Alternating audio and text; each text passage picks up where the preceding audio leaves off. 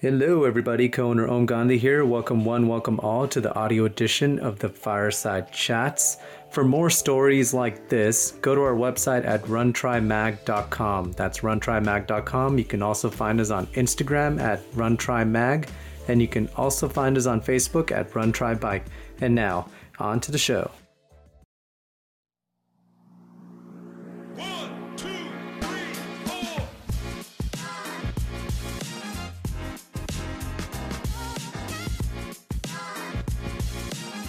Perfect timing. Uh, here is Om Gandhi, one of our co-owners, and Kim Krapcha to join us in our fireside chat on our typical Tuesdays. Kim, thank you for joining us. Thanks for having me. I, I, my introduction ran a little long because my list of things that I had to say about you just never ended. I think I might have run out of ink actually. All the letters behind my name, I think, add up to be more more than my name. So it's like, And I did.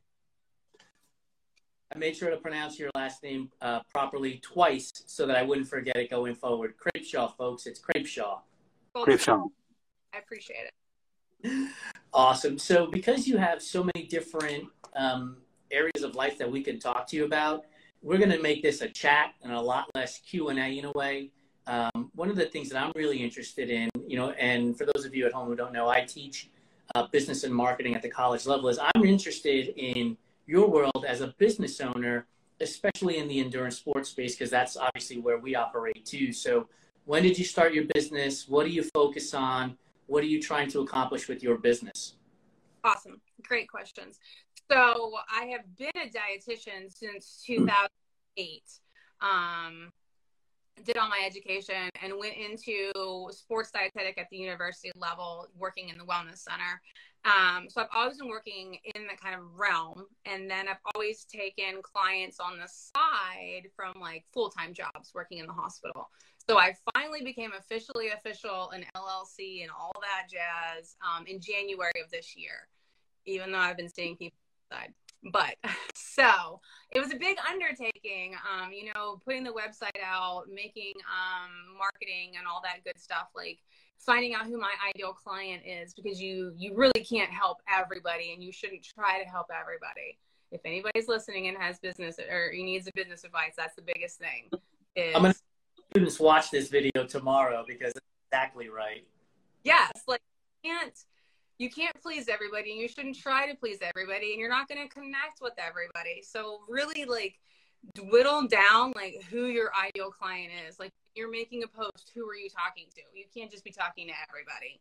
Um, so really finding out who i wanted to work with was kind of the struggle because of course me being a helper like i wanted to help everybody you know? You're like hey i'd like to just bring everybody together hug you know we're all like hand raising like help everybody but really finding out like who you can connect and jive with. And so that is kind of the biggest thing. And so i really just figured out that i just really want to help women.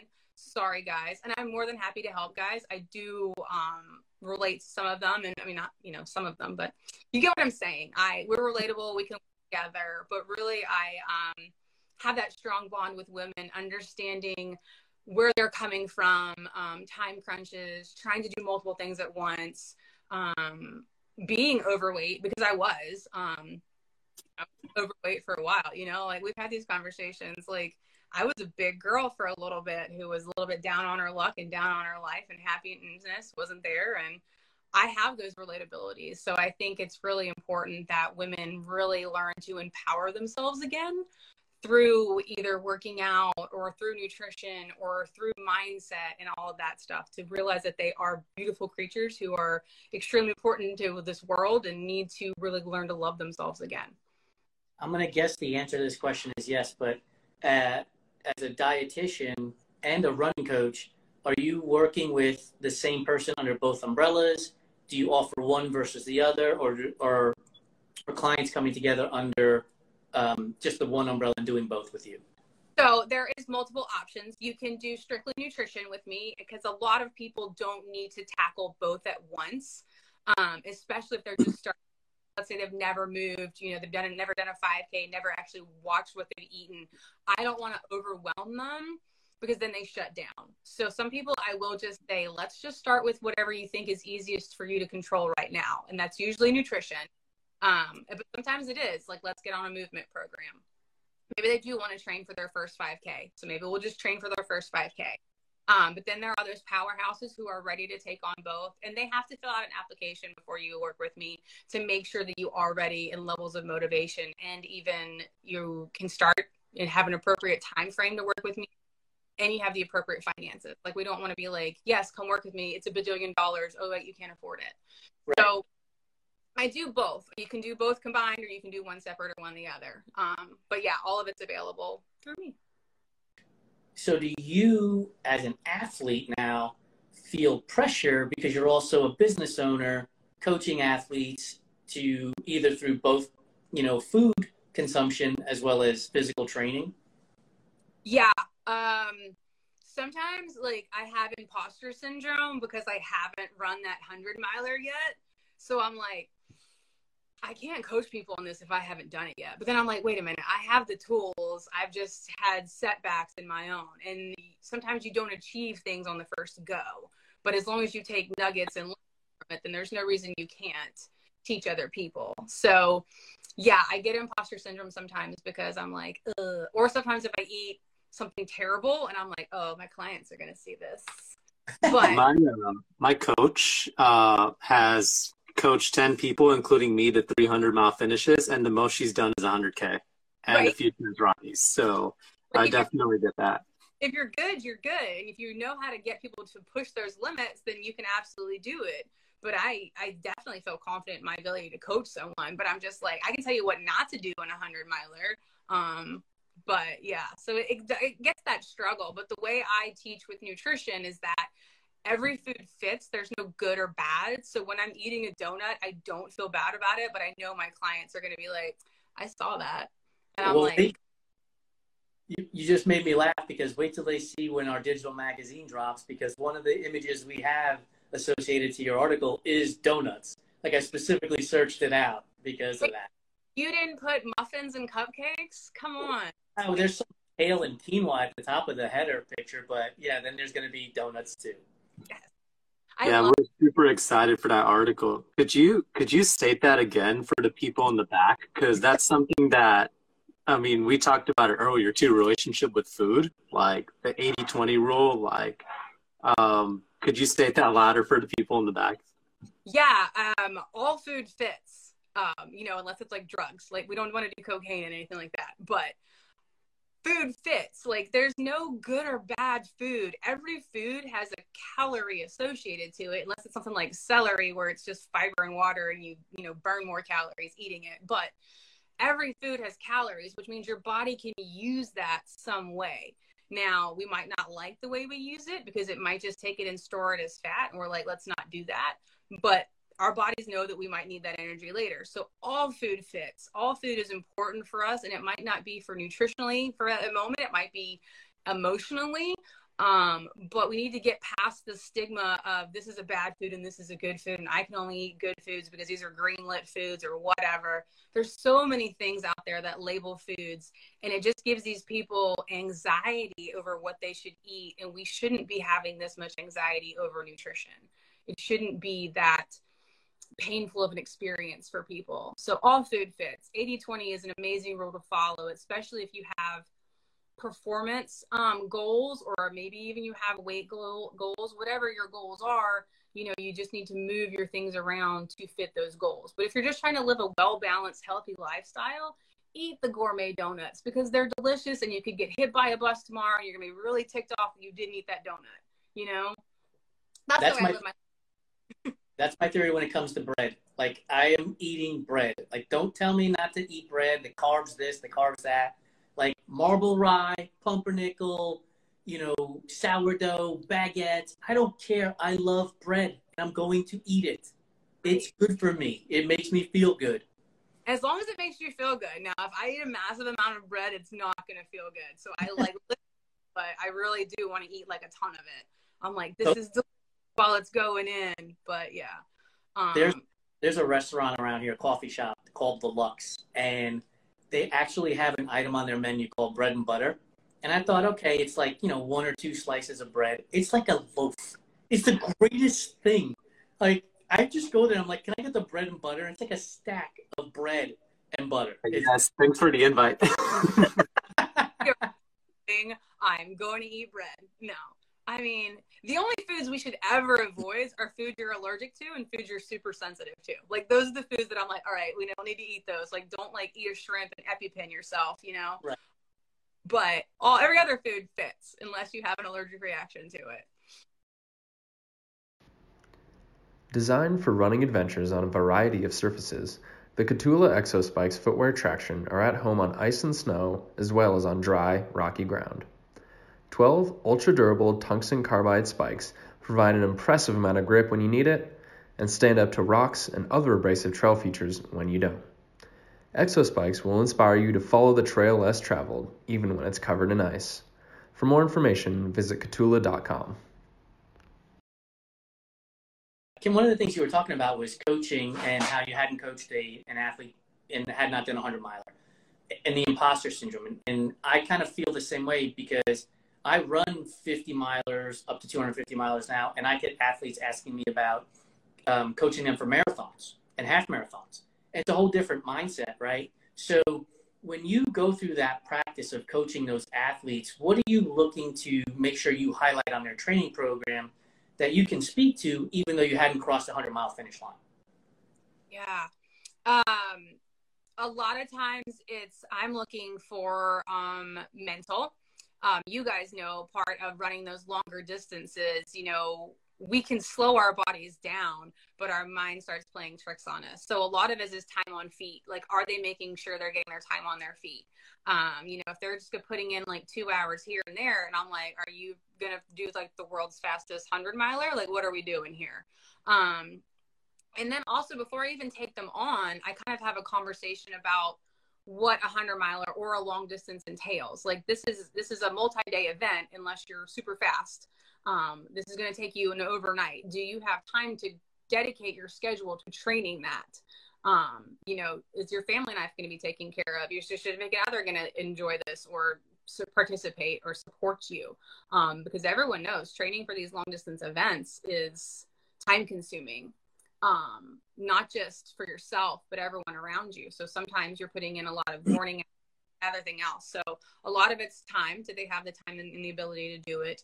Um, have they done anything like this before? Um, have they put their bodies through these limits? Because a lot of times you can take in a triathlete and bring them over because they've done an Ironman. So they're used to a 15, 16, maybe even 17 hour day um, if they're back of the pack. So all of those questions and then we kind of talk about things like pace like what are they looking for? We start diving down into it. Have they had nutrition problems with endurance events? Like all of this good fun stuff. Um, so it's very um, not hand holding but very hands on like i'm not just like here's your plan and goodbye like it's how are you fueling? How are you feeling? Um, is it something you can really realistically take on this year or do we need to just shorten you down to a shorter race and take this on when you have more time? Um, so it's it's very very thought thought filled uh, it's just meeting them on their level where they can kind of grow and become that athlete you want them to be. Um, so it's kind of fun you mentioned triathletes, and so you you can carry the the monikers titles of Ironman, OCR finisher, ultra runner. Your favorite one of those is? Um, honestly, I like the 29029 event more than anything. Honestly, uh, I very quickly retired from Ironman as soon as I did it. it was like the athlete breakfast on Sunday, and I was like, no more. I am done. Um, yeah. I uh, that's just so time consuming. You know, It- like Really is. I was in the pool five days a week at 5 a.m. I would go to work and then I would come home from work and ride my bike or I'd run or do something or keel over and die and try to eat some food. And then on the weekends, you're time consumed. Like it's just, it's chaos and it's just a lot to do. So I thought ultra running would be easier and there's just as much gear for ultra running. That Yeah. brings me to a question, actually. Um, so I was wondering, since you have all these different monikers like ultra running, like 29, 29 finisher, uh, triathlete, CrossFit, uh, which one came first? Uh, okay, so I've been an athlete all my life. I played softball from a very early age into college, where I walked on, and then very later that semester walked right off because it was very time consuming. And I was like, no, thank you. I'm here for an education. Um, because I wasn't going to go anywhere else. You know, like women's softball, I think there's the USA team, and I don't know. But it, 20 years ago, there was not much else for women to do after college playing softball. So I needed education first, and that was what I needed to do. So uh, I was softball for life, and then I grew out of athletics in college for a while, and that's where I gained my most weight. Um, and then I decided that I should take up running because why not? I hated it all throughout throughout being younger, but running was the easiest thing to do. You just needed a pair of shoes and you just went. Um, and so I took up running first and just did probably about, I think I've done at least 40 half marathons now. Um, I ran. I can tell. I can tell.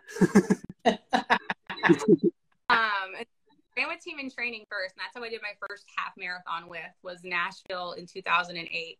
Um, so I loved fundraising for them, and I loved the coaching they had. So then I actually became a coach for team in training for a little bit, and then I went from running to OCRs and did that for a while, and then I went to triathlons. Very quickly retired in 2017, and then in 2019 I ran my first ultra. Awesome. And you know, you mentioned earlier to me that uh, well, you just mentioned it now that you hated running. So, what was different? Uh, what was different this time? What was the catalyst for you picking up running? Besides, you know, like the fact that you mentioned that it's something that you can easily just put shoes on and get outdoors. That was pretty much it, honestly. Like, I was, it's easy.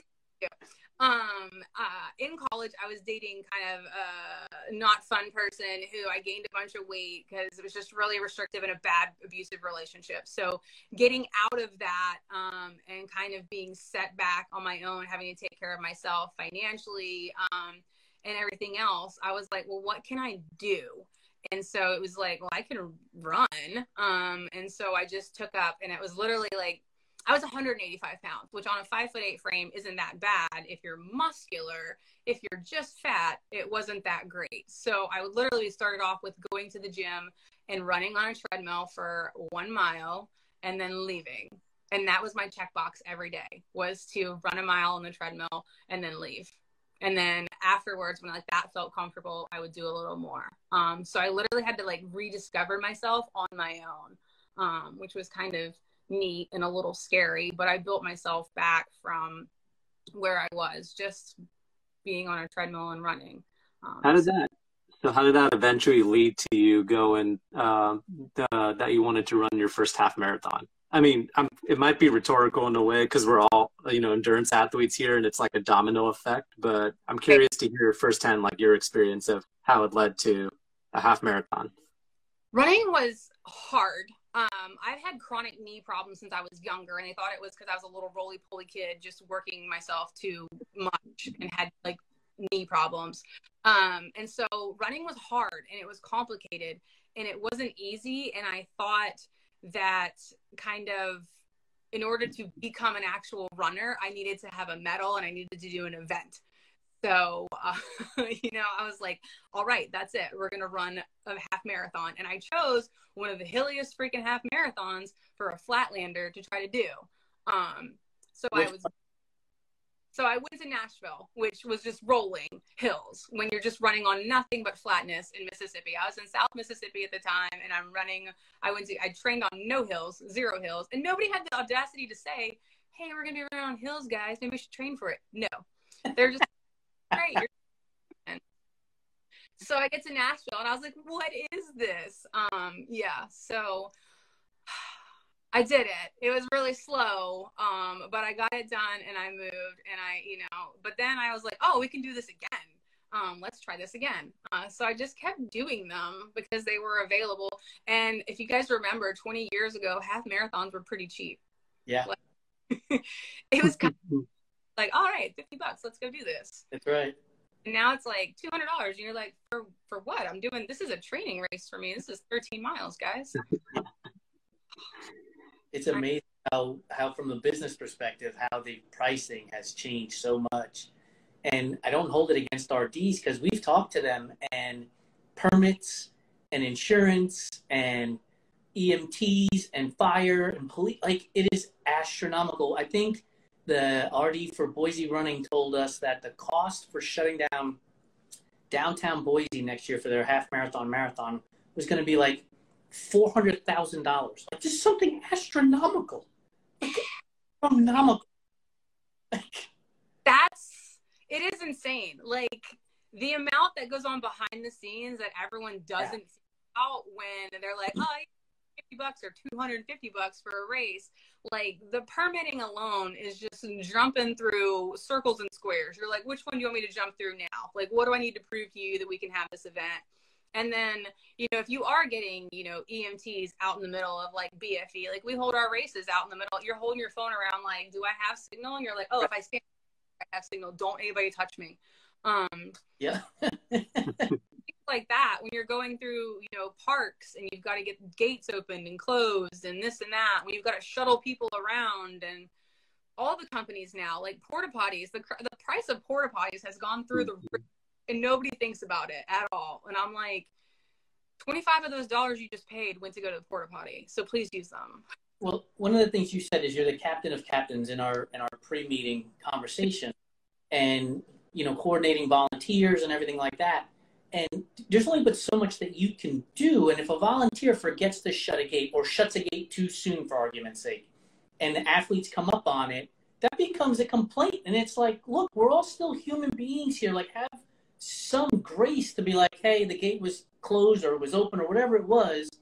Just wanted you to know. Didn't inconvenience me for more than like seven seconds because we've seen the complaints that RDs get and it's outrageous. Oh yeah. Um, the worst part is so um so I work for Run Bum Tours, Run Bum Races, whatever we're called this time. Uh Sean Flynn, amazing. Um, we're going through some marketing. So like our website is Run Bum Tours, but our races are all Run Bum Races. So we're getting there. Um, but he's been doing this for 10, 11 years and we've seen it all. Um, you know, you can't, if you flag too soon, your flags are gone, you know, because you're using trails that other people are using. So you've got to flag it just the right amount of time. And no matter how many flags you put on a course, someone's Mm-hmm. Mm-hmm. gonna miss. I'm not any names. I'm not saying anything over here, but someone's flagging or going to go away or a cow will eat it and poop it out later because that's Moab. Moab. Like the amount of flagging that gets eaten by cows is insane or other animals and you're just like why? Or somebody's kid just went and was like oh streamers and just starts pulling everything off your trees you know? So we've got Mhm. all the complaints. Then there's no amount of marking you could do to be like wrong way don't play limbo with this please don't do this and they're going to go that way. Or they're just going to blow past a sign that says wrong way and another one that says turn around you missed it. Like they just blow it. Like i don't I, I don't know. I don't i don't know. Two hundred for these signs. I know why you didn't. I don't know. Um but we see it all. We hear it all. It's we're a cupless race. So when people get to an aid station they don't have a cup. We're like get un- here it's like get under the coat because we're Right. gonna off. And they're like why don't why don't you have a cup? We're like we said it 400 times. We're a cupless race. It's an email that you got. It's on the website that you signed up at. It's everywhere. You Yeah. can't- it's um, Yeah. um, one thing. Uh, what is like? What is one thing that you think that people who run your uh, run races kind of like overlook about like race directing? Um, I think a lot of times they think there is a team of like at least 50 people. Um, I don't know how they think races are um, magically put on, um, but usually it's not a ton of people unless it is like a giant, um, you know, like destination races. Like Candice has got a team of a billion people because her races are massive. So you have to have that support. A lot of times our races aren't that far. Um, driving wise, but running wise, you're in this big circly forest and you're going on these little out and backs and lollipops and everywhere. And so we don't have a giant, there's not 54 people out here like making sure you're going the right way. Um, a lot of times, I mean, us, it's a team of three. We have Wendy on the email. She's doing all of our, you know, email blasts and making sure our ultra sign up is all taken care of. I'm over here running food and beverage services, and Sean's out here creating courses. So there's three masterminds for this. And so when people, the worst thing, I think people think that you can answer emails on a Friday before a Saturday race. And I'm just like, yeah, let me just take out time. Let me just go over here and be like, yeah, sure, I'll come. Mm-hmm. No. Like we have no email services on Fridays, guys, before a race. Don't do Here's the thing about that, right? So somebody might react and say, well, just get more people. And you say, sure, I'll go get more people, but your registration just went from 200 to 300 because you got to pay for people too. Like, it'd be great if everything was free, but it's right. There are costs to putting on these events.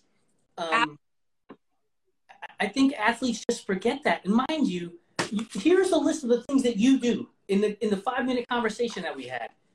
In addition to all of this stuff, right? Like you're doing a million different things. People like have some grace. Yeah. That they're doing the best that they can, and Yeah. not for trail racing.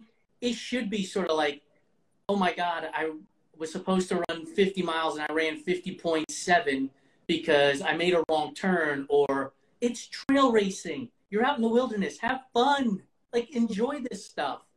Yes. And that's, you know, we, none of us that are involved, I don't think any race director out there that runs a trail event is out here for the money. Um, I think we make enough to make our expenses and keep a little bit of profit in case like our arch blows a hole in it. We've got to buy a new one, you know, things like that. Or permits are going to go up next year, or the cost of goods has gone up astronomically. What we charged for a shirt last year is probably almost double this year, and we might or might not get them in time, you know, even if you're ordering two months in advance. Um, so the logistics that have gone on, you know, supply chain has messed up everybody. Mhm. Um, we still haven't seen the runners still aren't coming back as much as they were pre, you know, 2020. Um, everyone's kind of like laxed off on training or maybe gotten out of ultra running or trail running, and they're just slowly coming back now. We're seeing a lot more um, gain in our shorter distances, like our half marathons and our six milers and five milers. But then also your volunteers. I don't know anybody who's filling up their volunteers like that when they open up a sheet. They're like, hey, who wants to volunteer? And you're like, hey, Aunt Edna, will you please come run an aid station because I need somebody for this Saturday? Like, Yeah, it's a we've lot. we've had races. We've talked to races who have had to cancel events because they didn't have enough volunteers as well. It's a big to do. Yeah, I mean, not every event is the New York City Marathon with fifty thousand people, right? Like some of these events have hundred people, one hundred and fifty people that are being put on by two or three people for an entire worth of stuff. So, my advice to all of you athletes watching this: have some grace. Okay. Yes. Uh, Everybody, thank you. Like, I am the athlete. I just raced this past weekend. I did a 12K, which was a points point. And I was like, I'd run past the water tables. I didn't need anything because it's a 12K. But I was like, thank you, volunteers, for being out here because it was 39 degrees in South, you know, well, we're in Alabama at that time. But we don't get that cold up here. So everyone's bundled up, handing out water cups. And I'm like, thanks for being out here. Just that little bit. Like, just thanking your volunteers. Thank your volunteers. That's your second piece of advice for everybody watching. Yeah, I think that volunteering, um, somebody, it was really funny. Somebody at Destination Trails was like, How do you train for a 200? And they're like, Oh, just volunteer for one of Candice's races. That's a great way to train for a 200. Yes. Like train, like either volunteer or crew somebody. crew somebody is crewing is way harder than racing. It is so stressful. It is so stressful. You're like, oh, I should expect my runner to be here at six thirty, and Yeah. then they're not here at six thirty. You're like, ah, where are they? Did something happen? Are they okay? You know, Yeah. me. You know, for all I know, they took a dirt nap while they were, you know, cruising along. It happens. Yep. Or they got lost in an aid station somewhere.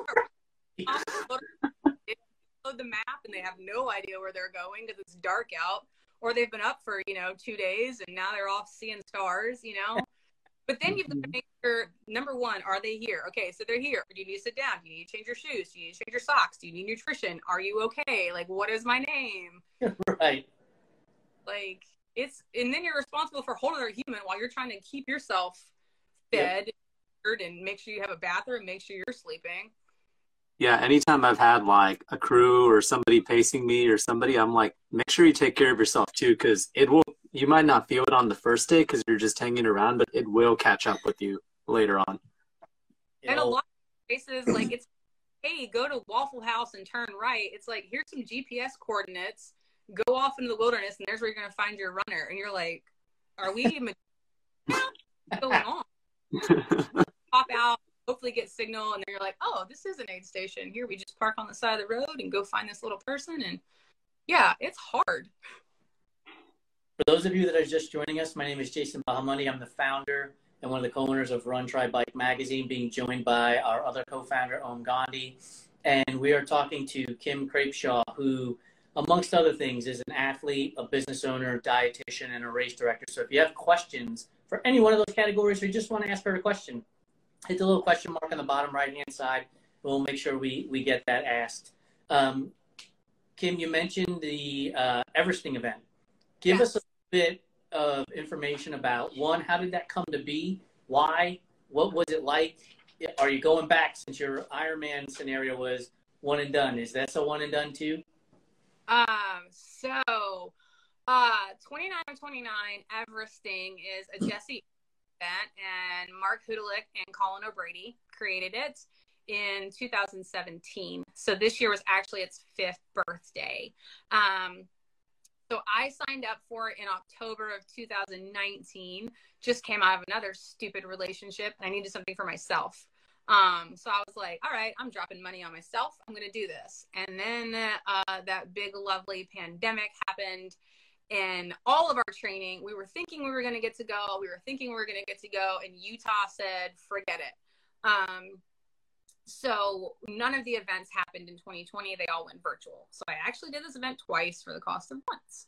Um, so I still went to Utah and met like two of my new best friends. I knew nobody doing 29 or 29, not a single person. I was doing it for me. I didn't care what anybody else said. Um, and I met the most amazing people at this event. Like I have two new best friends. I have two basically brothers. Um, so in 2021, I ended up hiking mountain with my two brand new brothers. Um, we literally met that weekend for the first time face to face, and we were like, "We're hiking the mountain together," and we're like, "Yes, we are," because a lot of people hike it by themselves, which is absolutely cool. Um, but that's a really boring 36 hours if you don't talk to anybody and you're just alone in your thoughts. Like, I mean, I can be, I can do that at home. You know, I can go climb on something by myself for 36 hours. Um, the coolest about thing about 29 or 29 is the people by far. You if anybody believes in like energy of people which i am fully 100% people vibrate on different frequencies and like you really want to be around people who vibrate on that frequency that's like that next level. Um 29 or 29 is one of those events. Like yeah it's got a steep price tag but i think it's worth it for what you get out of it. Um the people there are unlike no other you'll find. You'll find the most amazing olympic athletes um from all over the place that are just crushing this mountain to stay at home moms who finally want to do something for themselves to like husband and wife, brother and sister, aunt and cousin, you know, all these things. To Jim was like 70 something years old climbing this mountain and you're like shoot all right i if jim's doing I, jim's not taking a break i'm not taking a break either forget this. Um but you climb up the the amount of everest. That's each event we've had them all over the place uh, the one I did was in Snowbasin, Utah. I have this year. I went to Whistler. We, Whistler was our first year there, um, and I just volunteered. I had a flight fiasco, so I got in later than I wanted to, but I got to hike that mountain. It's a four mile hike, so it's a very long one, but it's gorgeous. So you hike the amount of Everest, and then you gondola down, so you don't have to do the screaming downhills because your knees would be destroyed. Yeah. Uh, Odds. you- it's awful. I did it at Vermont. I just came back from Vermont last month where I volunteered again. Um, and then I hiked up the mountain with a few people because they're now allowing some of us that are alumni to kind of like skadoodle up the mountain as well. Um, Marc might watch this and say never again, but who knows? um, but yeah, so I actually hiked up with one of our participants uh, up the mountain to get her up the mountain a little bit and try to get her her red hat. So your next to last lap is your red bib lap. So um or not actually that's your last lap is your red bib lap. So you're walking up, you're hiking up the mountain in your red bib. Everyone knows this is your final last or lap. The last lap is free. You've done all the work. All you have to do is a celebration.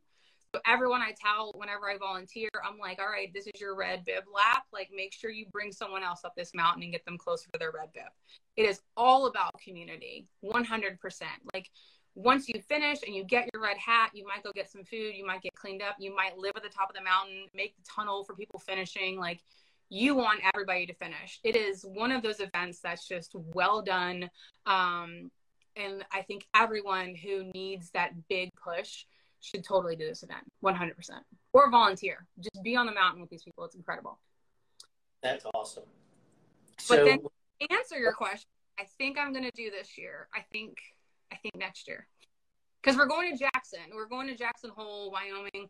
Um and we're doing snow king mountain and i think it's it's only one mile up so it's going to be super vert so it's 19 ascents so it's going to be hot and heavy dirty and i think i'm i'm think i'm there for it.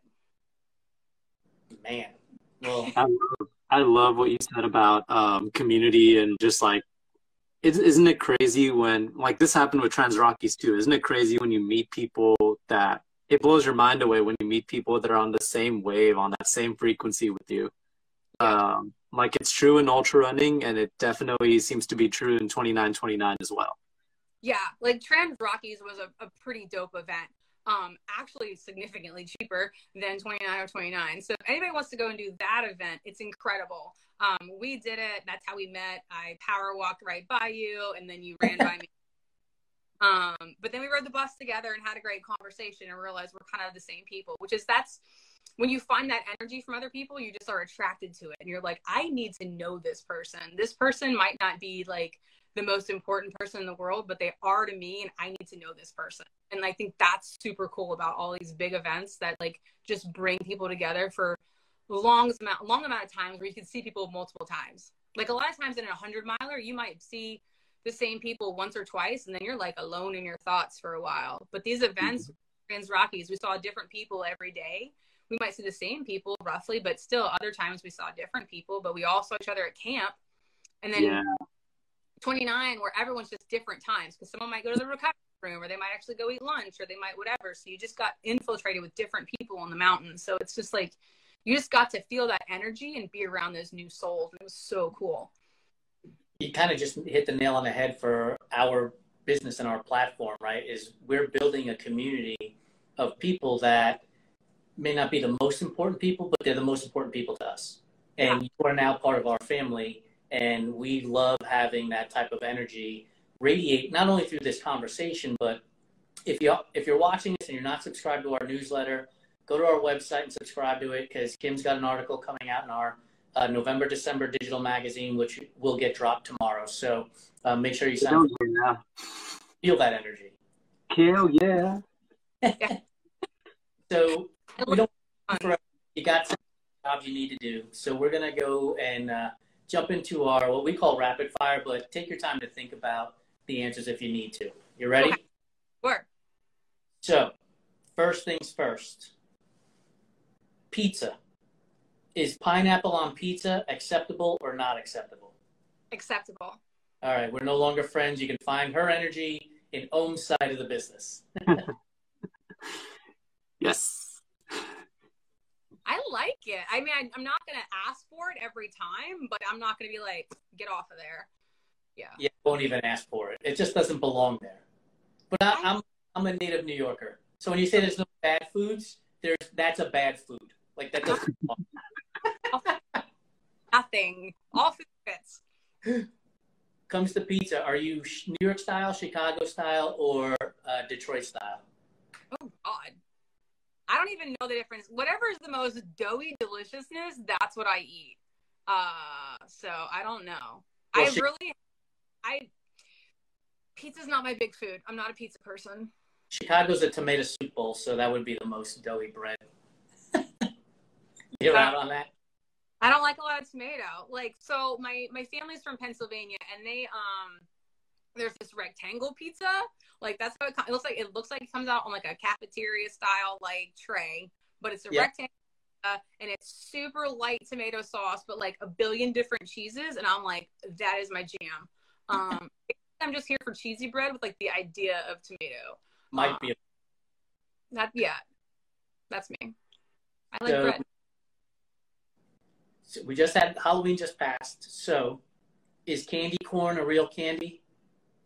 I mean, I eat it. Like I'm the one person in the store buying candy corn, but I buy the harvest mix. Um, so that it has the little brown ones in there and the regular ones and the pumpkins because Brian eats the snot out of the pumpkins. So Yvonne, you're not comment. Yvonne agrees with you. peeps are peeps a candy? Yes or no?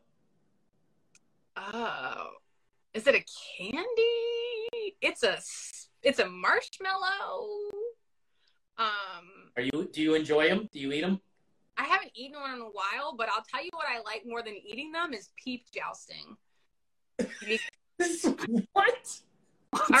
Yes.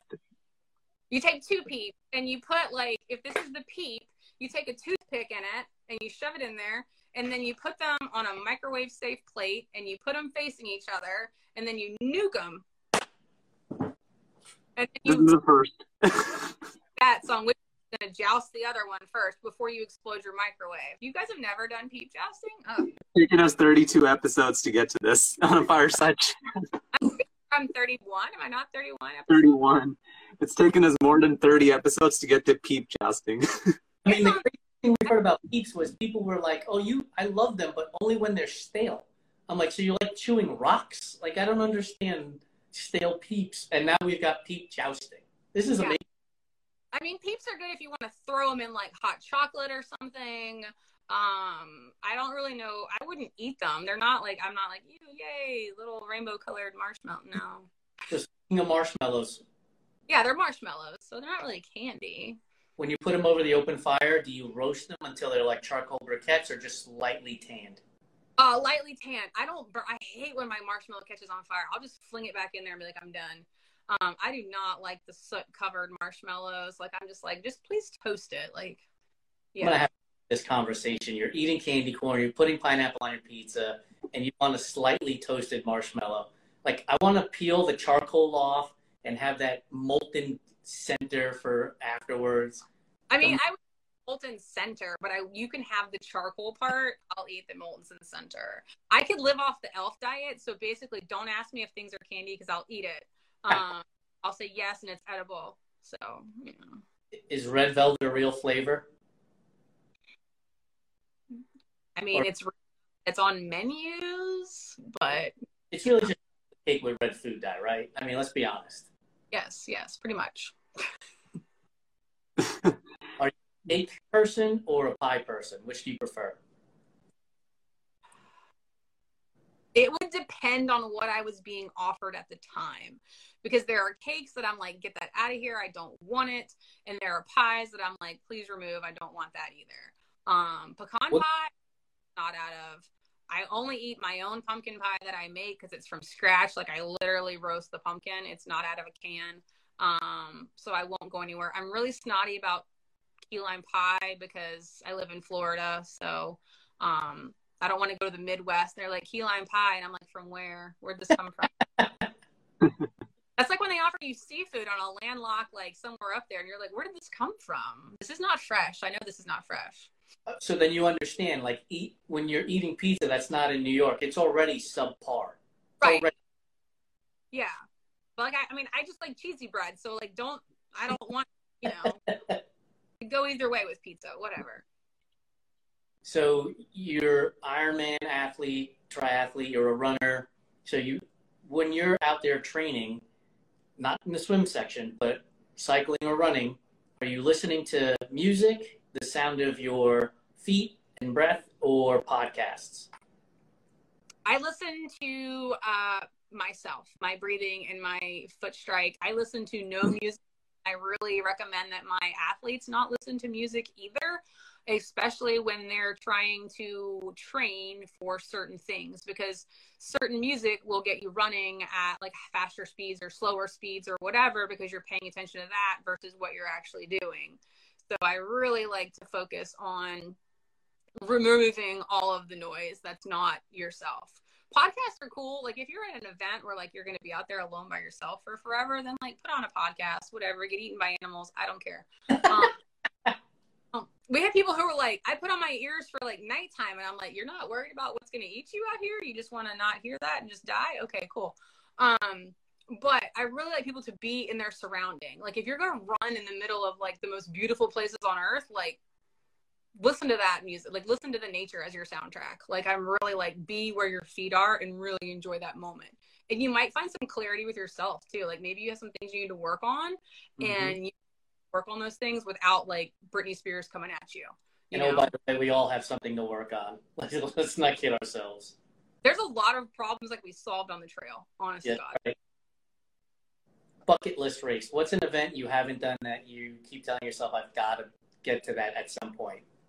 Leadville 100 That was easy. So when are you going to register for the lottery or uh in a couple next week next two weeks somewhere like that yeah have you been registered for it and just not been fortunate? for it because I've been, you know, failing at hundreds right now, and I didn't feel like I should put myself in there. And then since we did Hope Pass when we were at Trans Rockies, I was like, well, this part's gonna suck, but I, I could. Sucks. So I'm like, ah, you know, might as well throw my name in. And then my other half, of course, is a mountain biker, so he wants to do Leadville 100 mountain bike. So we're just gonna live and live, but we'll see who gets in the lottery and who has to die.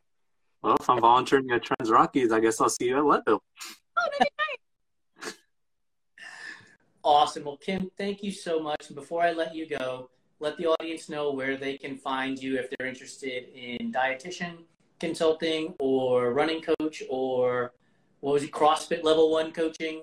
Where can Yeah. they find So you can find me. I am, of course, on Instagram as Mud Runner Chick. I am on Facebook as well. You can find me at Kim Krapcha, but I really don't post much there. But on my Mud Runner Chick page on Facebook, you can find me where there's a little bit more heartfelt posts and things like that. And then my website is um, mrcnutritionandwellness.com. And there you can find out about my coaching services. You can apply to work with me, and then we can get started together. Um, and you can see kind of the, some of the things that I offer. I have a blog. I really don't update it much. I'm sorry. I'm out doing 8 billion things, but I will get better at that. Maybe. While she may not be blogging, she did write an article for us. So go to our website, runtrimag.com, subscribe to our newsletter. It'll be dropping tomorrow. You'll get her nutrition article. Um, or if you stay here on Instagram, just click the little Linktree, and there's a button there to subscribe to our newsletter, and uh, you'll get it delivered to you tomorrow. Kim, thank you so much for your time. We really appreciate it. We'll have to have you back on once the lottery for Leadville gets pill- pulled and you're in. Oh, okay. Well, yeah, I will definitely be back on for that. But it's been a pleasure. Thank you guys so much. Thanks. Have a great night. Thanks. Bye.